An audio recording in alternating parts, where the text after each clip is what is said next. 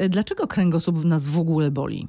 Myślę, że głównie dlatego, że nie został stworzony do siedzenia, tylko do ruchu. Długotrwałe siedzenie powoduje ucisk krążków międzykręgowych, one nie są wtedy dobrze odżywiane, a mięśnie się przykurczają i słabną. Wówczas dochodzi do przeciążeń więzadeł i zaczynają się dolegliwości bólowe. To w takim razie jakie pozycje są takie dobre dla naszego kręgosłupa?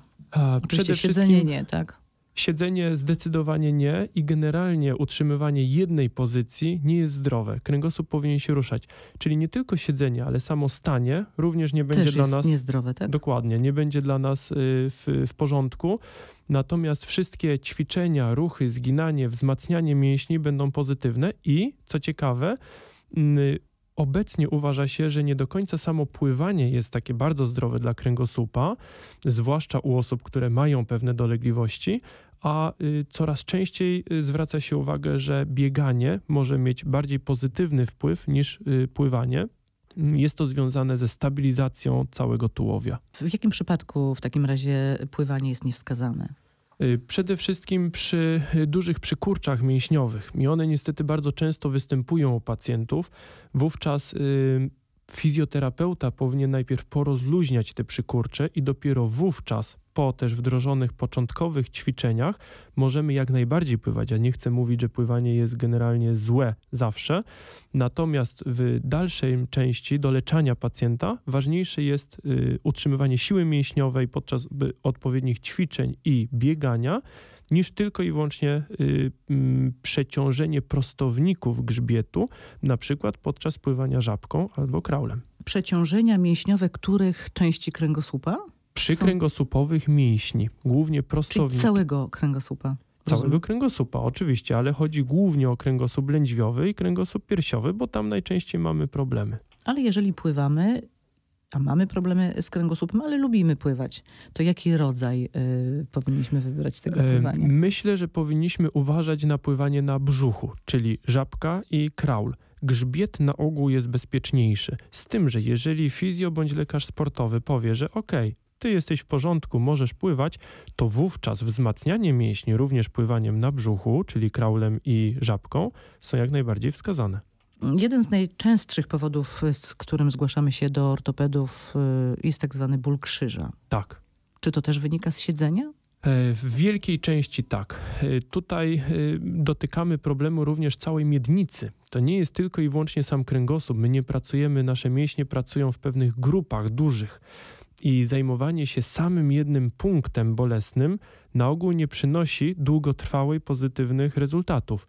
Y, Tutaj wymagana jest duża praca i duża wiedza fizjoterapeuty, który umie wybadać nie tylko tę część kręgosłupa, ale partie leżące powyżej oraz całą, całą obręcz biodrową, czyli stawy biodrowe, mięśnie pośladkowe. I wówczas musimy na takiego pacjenta spojrzeć bardziej holistycznie, zadać też odpowiednie ćwiczenia. Y, Terapie rozluźniające mięśnie, terapie manualne powinny być prowadzone na szerszym obszarze. Nie zawsze mamy czas na tego typu ćwiczenia, z reguły nie mamy. Dopiero jak nas bardzo, bardzo boli. Natomiast siedzimy y, wiele godzin przed komputerem. No, w pozycji, różnej pozycji. To co mamy, jak mamy siedzieć? To jest wielki problem. To, to z- mojego doświadczenia też wynika zarówno też y, moich współpracowników, że ten czas odgrywa, determinuje brak rezultatów fantastycznych w leczeniu. Myślę, że powinniśmy mm, znaleźć dla siebie chwilę czasu podczas pracy, robić sobie przerwy i wykonywać kilka ruchów. Proszę pamiętać o tym, że kręgosłup odżywia się tylko w ruchu. W bezruchu krążki międzykręgowe są ugniecione, są niedokrwione, w związku z tym zaczynają chorować. Jeżeli byśmy się nauczyli i zrobili co pół godziny, co 45 minut, 10-minutową przerwę, zrobili kilka, naprawdę kilka prostych ćwiczeń, nasz komfort pracy, komfort życia znacznie się poprawi. No to jest raczej niemożliwe, żeby co 10, 10 minut y, sobie zrobić przerwę w każdej godzinie. To jest bardzo trudne. minut. W wielu przypadkach bardzo Chociaż, trudne. ale chociaż 5 minut. Ale co, wystarczy, że wtedy będziemy chodzić tylko? Y, To już lepiej wstać i pochodzić niż cały czas siedzieć, zwłaszcza w nieprawidłowej pozycji. Natomiast, y, tak jak mówię, tych kilka prostych ćwiczeń, które możecie Państwo albo znaleźć w internecie, poprosić swojego Lub fizjoterapeuty, na naszej stronie rmf24.pl. zapraszamy. E, Czasami boli nas y, kręgosłup latami. Do czego prowadzi takie, taki nieleczony kręgosłup? Ignorowanie bólu.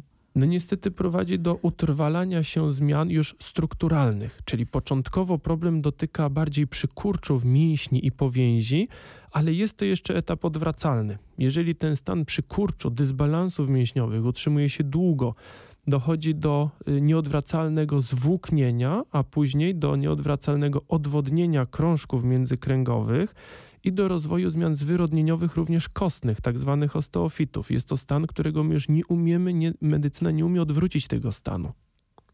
A czy waga, zbyt duża waga źle wpływa na nasz kręgosłup? bardzo źle wpływa na dwa sposoby. Pierwsza sprawa to jest y, przeciążenie samymi kilogramami. To jest tak, jakbyśmy po prostu cały czas mieli założony plecak na plecach, prawda? Czy na brzuchu. Y, natomiast druga sprawa, o której się zapomina, mm, to jest problem metaboliczny. Nadmierna ilość kilogramów, nadmierna waga, przeciążenie tkanką tłuszczową powoduje zaburzenia w kierunku zmian zwyrodnieniowych. Tkanka tłuszczowa jest aktywna metabolicznie, ona produkuje do krwi substancje, tak zwane cytokiny, które działają prozapalnie, nasilają rozwój zmian zwyrodnieniowych. O tym często się zapomina, a uważa się w nowoczesnej ortopedii, że to jest wielki czynnik rozwoju zmian zwyrodnieniowych zarówno kręgosłupa, jak i stawów. Możemy powiedzieć o jakichś nowoczesnych metodach leczenia? Myślę, że główna sprawa jednak pozostaje klasyczna, czyli y, prawidłowe podejście fizjoterapeutyczne, aktywność ruchowa, prawidłowa dieta, utrzymywanie naszego kręgosłupa w ruchu. Natomiast z bardziej nowoczesnych podejść y, powinienem wspomnieć o y, sprawie osocza bogatopłytkowego, które w ciężkich uciskach nerwowych, ostrych uciskach nerwowych mm, przykręgosłupowych może powodować ograniczenie stanu zapalnego i przyspieszyć gojenie.